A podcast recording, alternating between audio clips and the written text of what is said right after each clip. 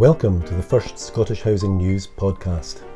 It's a special year for the Scottish Housing News because it's 20 years since it all began, and this podcast is just one of some big changes which we hope will make Scottish Housing News even more successful. Today we're talking about housing and climate change with Teresa Bray from Changeworks and the Existing Homes Alliance, and we've got David Bookbinder from the Glasgow and West of Scotland Forum. Kieran, we should introduce ourselves. Yeah. Jimmy, you've been described as a poacher turned gamekeeper. Why is that? Well, long ago I used to work for Shelter and I used to lambast local authorities whenever I could because of the kind of service that they sometimes provided.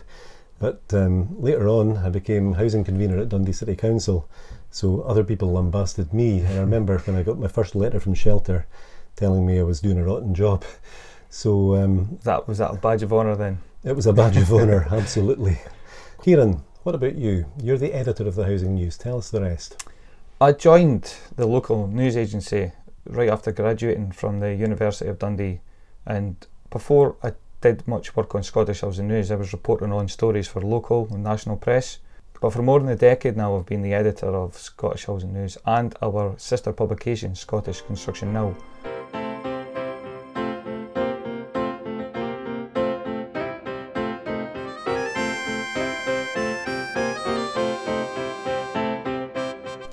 So, time now to turn to Teresa.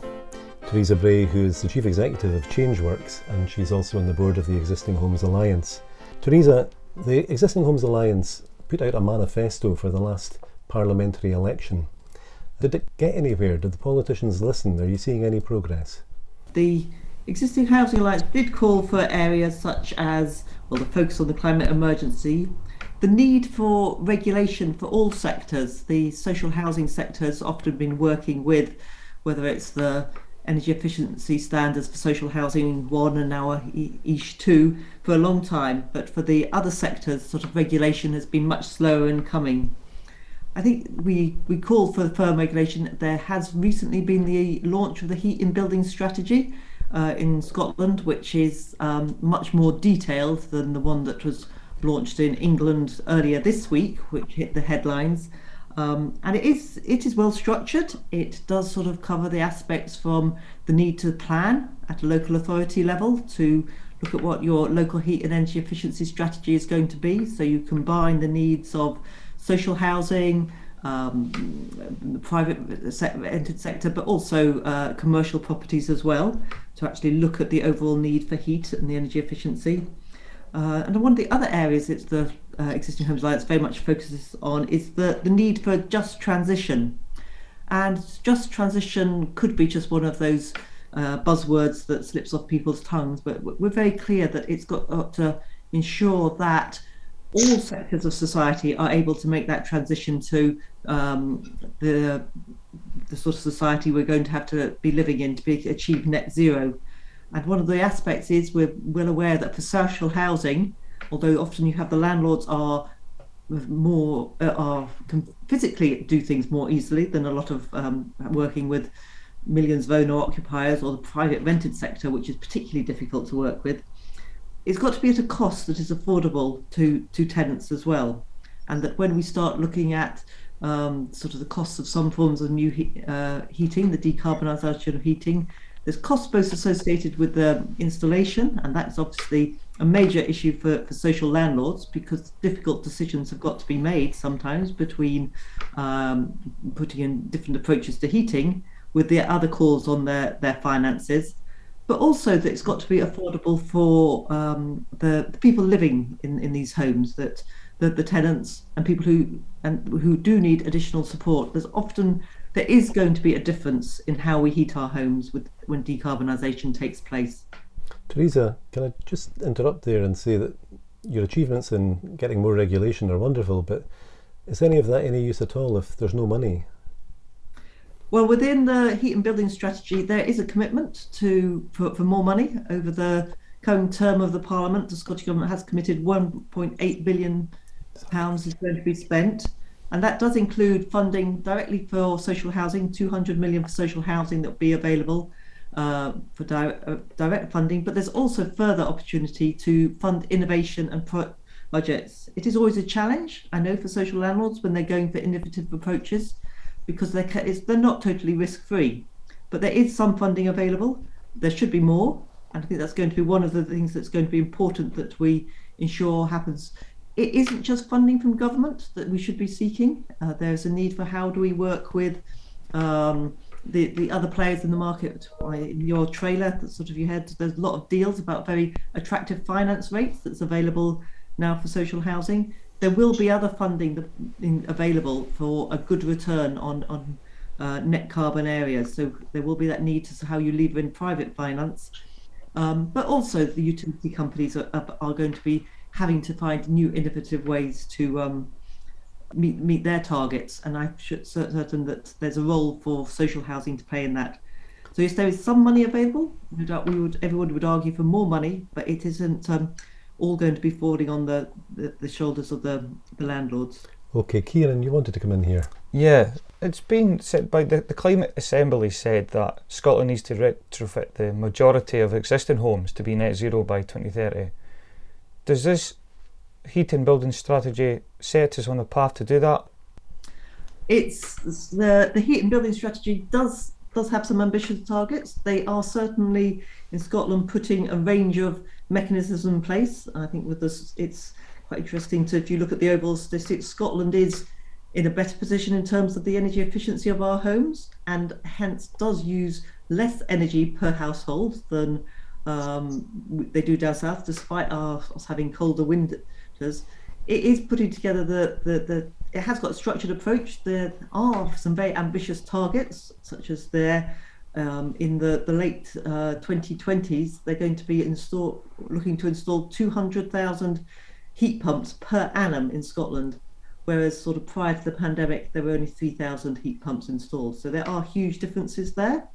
Um, there is energy efficiency has been an important part of it.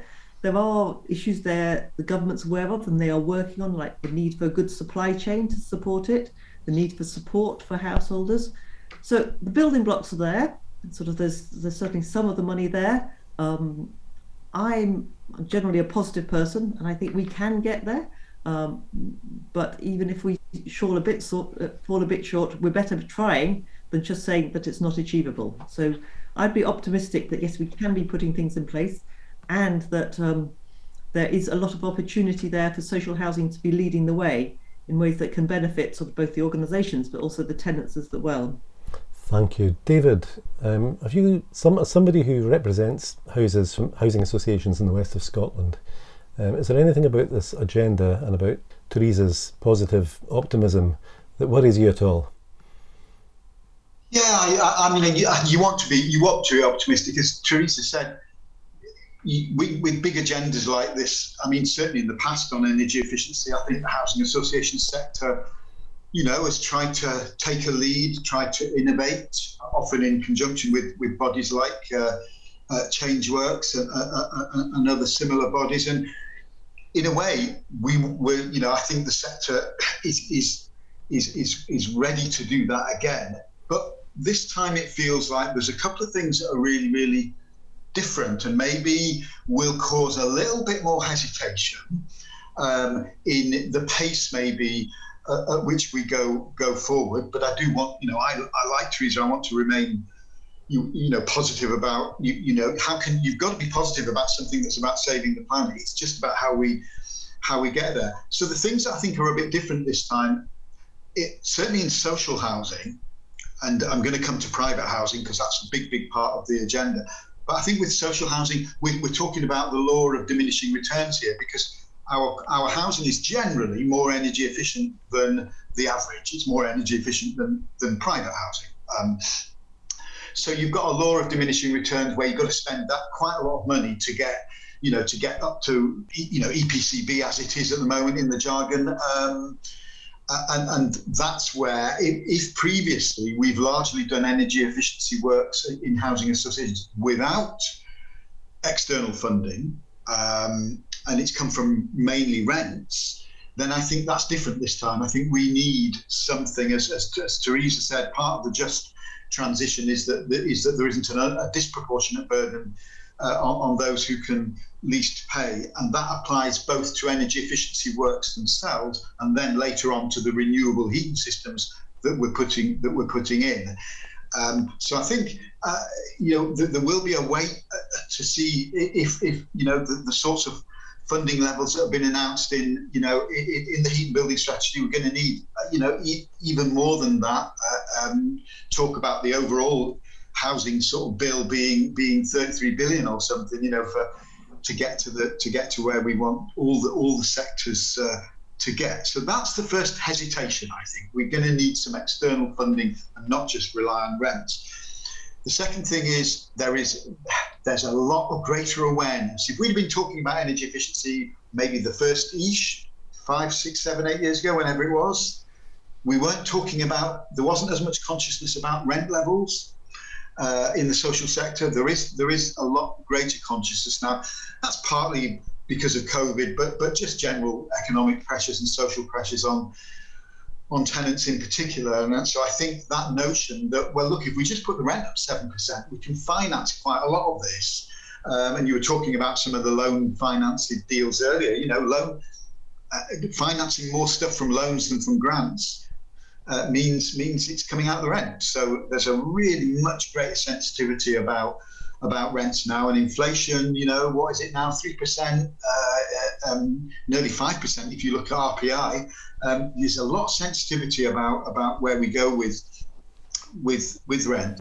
Um, David, can I can I just ask you? I mean, someone again who represents an organisation that contains housing associations that are very small and kind of middle size. Is any of this a threat to the viability of housing associations in, in the West or, or in general? I mean, no, it, it, because because rent rents that that I find it difficult to believe that anything like that would would that, that, that Scottish Scottish I mean Scottish government likes the work of community-based associations which come in all sizes, of course, but they're all very local. That's what really, really characterises. And you're right, Jimmy. I mean, we have a, a, disproportionate number of probably smaller and medium-sized uh, associations. But no, I mean, this has got to be properly funded. It doesn't matter whether you've got 500 or 5,000 or 50,000 houses. You, you know, if you put too much money, uh, if you try and do it all yourself without without government grants, your rents are going to your rents are going to rocket. That's you know, or, or, or you know, you you you put your viability at risk. No, no housing association of any size is going to is going to go near that, and I don't think I, it's not a worry. I don't I don't think the regulator will be worried about that. I don't think the Scottish government uh, I don't think anyone should be should be worried about that. Okay. that, that is, it just cannot happen that way. Teresa, can I ask you? Um, you also work with ChangeWorks, as we said. Are there any interesting schemes, anything anything that you're involved with through ChangeWorks, which you think might point the way forward for landlords in general? Can can you give us some concrete examples? Yeah, I think there's there's quite a lot of different examples. We are working with a lot of housing associations at the moment, looking at their EESSH2 planning and tying in with their maintenance cycles, because that I think one of the things we're very keen to avoid um, additional costs taking place because an unplanned approach has been taken. Uh, so that is it may not be um, resulting in sort of um, immediate things on the ground, but actually planning ahead can make a big difference. Look at the financial viability. In terms of some of sort of the more interesting um, schemes that we're looking at, um, one of the things is is combine how you combine um, uh, electricity generation, normally through PV, with battery storage and, and um, electrical heating as well. And one of the interesting things about the uh, electricity generation is that its uh, energy usage is that it varies considerably during the day that um, the electricity that's used at night time is uh, sort of 50 to 100% less than that's, that's used at peak times during the day. And that can make electricity much cheaper at certain times of the day. And we were working to see, well, how can we ensure that um, social housing tenants can benefit from this rather than just the uh, middle class people who are into the have their electric vehicle plugged in at night time and charging at night time and there are uses so by introducing battery storage it means you can avoid the peak times where electricity is much more expensive um, both by storing electricity you've generated yourself but also from the grid there and this will be part of the long-term solutions um, currently the aggregation tariffs that they're as they're called, sort of are are quite variable, particularly at the moment with that high energy prices. So we're thinking, how can you provide both the comfort for the, the and security for low income families that they can access this newer technology. Um, a further area we're looking at is storage heaters. You mentioned in tower blocks a large number of storage heaters. Storage heaters similarly could be a very important part of the whole um, low carbon network because one they are are there like batteries instead of storing electricity they're storing heat. A lot of our storage heaters are very old um, sort of sort of which is, is a major issue that they're very ineffective both and don't give people the control they're after. But there are, are several different ways that can prove you can retrofit old storage heaters. I know Glasgow Housing Association is looking at this to uh, look just look at your heating controls, so you can retrofit those to actually take advantage of the cheaper tariffs and give more control. But we're also looking at uh, high heat retention storage heaters and whether that combined with use of um, aggregation and timing charging will be able to give a service to better service to housing associations. Uh, Teresa, can I can I just jump in on you there and, and bring in David Bookbinder? And I'm going to put this in the worst possible way, but how would you sell to tenants the idea that they'll have to give up their gas boilers and have storage heaters? Well, I think I think that's a good question, and, and actually, as a layperson, not as a not as a housing person, when I was listening to Teresa, then um, I mean, I'm I'm incredibly fascinated that that storage heat, for instance, might be one of the answers because my you know, I'm, a, I'm an old geezer. One, I'm, I remember arriving at holiday cottages, you know, in the Highlands and in the Lake District, which had storage heaters in the middle of winter, which which were never on, weren't on when you wanted them to be on. You couldn't mess with them. You couldn't you couldn't control them yourself. Um, and then obviously they came on at night when you when you didn't want it. Um, as Teresa said, it's all about being able to control. If, if there is a new breed of storage heat um, that, that is totally controllable, uh, and it really has to be. And, and, equally with the heat pumps, the heat networks, all the, all the new systems that are being looked at um, have got to be completely controllable by the individual and easily so as well. Because otherwise, as you say, Jimmy, it's that you know the, the loyalty and the dependence on gas for those of us, particularly in urban areas. Well, it's very hard to move away from that. David, you wanted to get into the issue of private renting and how, how those houses get brought up to up to standard. I think the ownership issues fascinating. It's been interesting to see some of the very recent published, I think, in the BBC earlier this week, which might have been sort of English based, but still, you know, applies everywhere. Of that growing consciousness that owners are going to have to, you know, going to have to fork out, you know, quite a lot of money, um, certainly for the renewable heating systems. I mean, obviously, for housing associations, the main issue with with owners, some of whom are private landlords within that sort of owned property. Um, is it has traditionally been about not being able to pay or not willing or able to pay their share of capital works for energy efficiency. That is an ongoing. That's still an ongoing issue as we try and do up property uh, uh, in our blocks, in housing association, and obviously local authority housing department blocks to EPCB. Uh, uh, that's a real, real challenge because there's going to have to be carrots and sticks for owners uh, to on energy efficiency works um, let alone what, what comes, what sort of carrots and sticks there are on putting in renewable heating systems. I think that's an absolute fascinating sort of political issue because no politician of any colour likes telling owners how to run their affairs, including even owners in communal blocks where you think that you know there is got to be some sense of of joint sort of uh, uh, social responsibility, if, if you like. So that's going to be fascinating because we'll not we'll not achieve climate change targets if, if, if owners don't come to the fore in the in, in the next in the next few years. Don't think we can leave owners to the end because that's where the greatest energy efficiency savings are to be made in private housing. So don't think we can um, we, we, we can leave that till sort of towards 2045. You know, we've been reaching out to individual housing associations to contribute to our COP26 feature. Is there any best practice going on with your members? it's funny. It's funny you ask Kieran because we've been we were right now. I'm looking for a, a, a couple of associations to contribute to a session that we're doing uh, after COP actually at, at one of our hmm. events um, on retrofit, and it, it, it is a bit more challenging to find the retrofit examples. There's obviously quite a few new build examples, and there'll be more and more of those. You know, we're keen to do a, a, trawl of our members to see if there are any other uh, retrofit as opposed to new build examples. I think the new build examples go back almost 20 odd 20 odd years. And another thing that I'm, I'm, I, you must allow me to throw in is, of course, which some of some people, some listeners will be familiar with, which is the uh, cash project at Southside there to look at uh, passive, doing a passive house retrofit of a tenement a stone tenement. So that's that's a really really lo- loads of eyes on that to see to see how that emerges. But we we don't have so many retrofit examples as we would like. Well, we have so many tenements in Scotland that um, we've got to find a way around that. I noticed that the journalist Lesley Riddoch in the National this morning is um, saying that we've got to stop thinking about individual solutions for individual houses. She's saying that district heating schemes is the way forward. That's what they do in Europe and we've really got to give up the idea of a heat pump in every house. Um, maybe in rural areas she says that's okay, but she doesn't. She, she just thinks it's the wrong thing to do for individual houses. Teresa, have you got any response to that?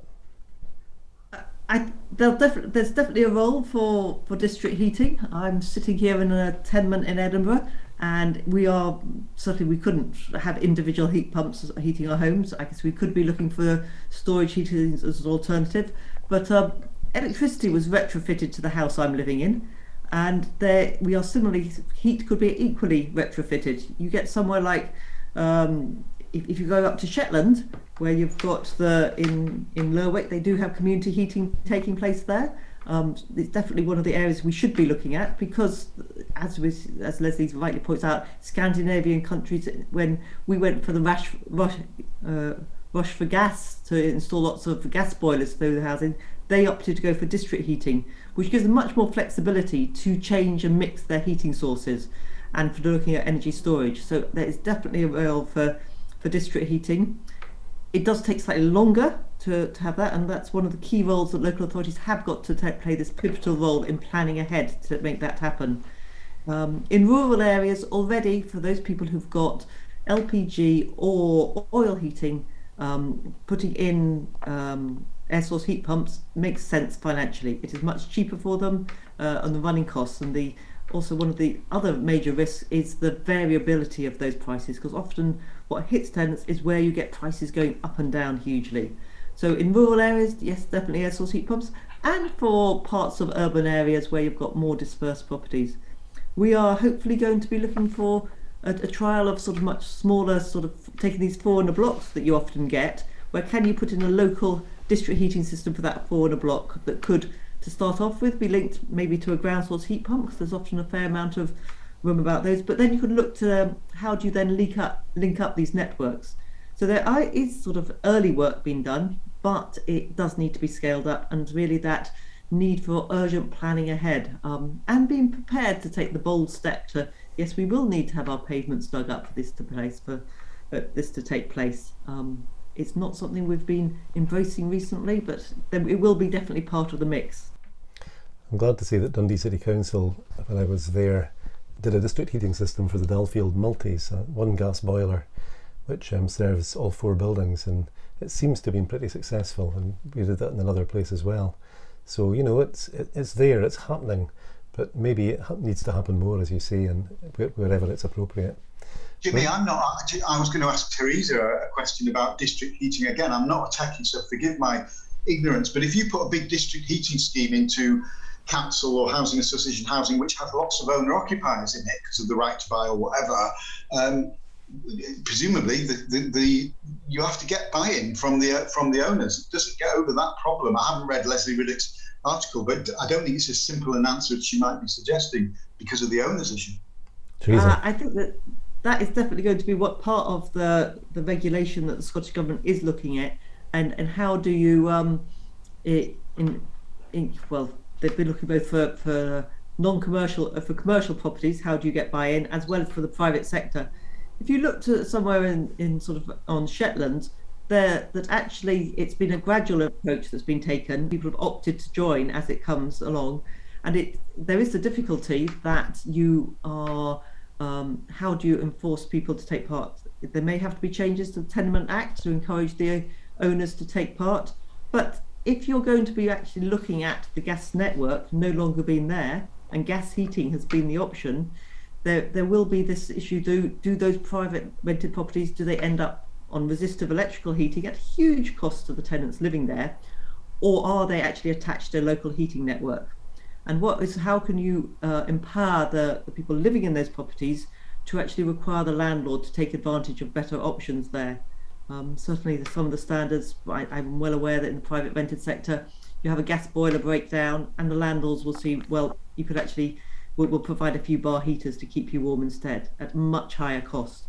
So, how can you ensure you maybe expand the repairing standard to ensure that those private rented sectors are there?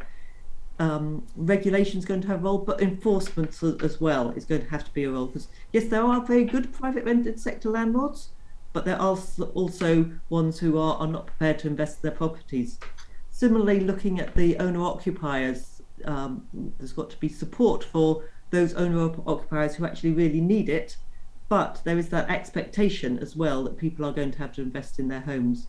We've been looking very, taking a very short term view, and you can about investment in your homes, the amount of money that people are prepared to invest in their, their kitchen whilst they still have a, a leaky roof is it, it's quite astounding. So there is going to be that need there. We're going to have to, how do we build that acceptance in society that we've got to invest for the future? And by introducing things linked to, say, at the point of sale that's taking place or major improvements, that it's one of the costs that's going to be happening um, to actually build it in. Going to get to that point, Jimmy, where you, one person's looking at the neighbour and saying, "Oh, they've got a heat pump. I want, I'm, i want one of them." Quite That'll be a big change in culture, eh? I, I was going to say that um, your visitors, you know, they see your kitchen, but they never look at your roof. So, where are you going to spend your money? Uh, I think we should wrap this discussion up now. Thank you very much. It's been fascinating. You've raised some great questions. And I think these are all things we're going to explore in future podcasts, if we have any future podcasts. So, thank you very much, David Bookbinder from the Glasgow and West of Scotland Forum of Housing Associations. And thank you to Teresa Bray from Changeworks and from the Existing Homes Alliance. Well, if you want to find out more, find us online at scottishhousingnews.com and please send us your feedback. You could maybe use our social media platforms, which you can find in the podcast notes. And if you haven't already, please sign up to our free daily newsletter. Thanks, and thanks for listening. Goodbye. Bye bye.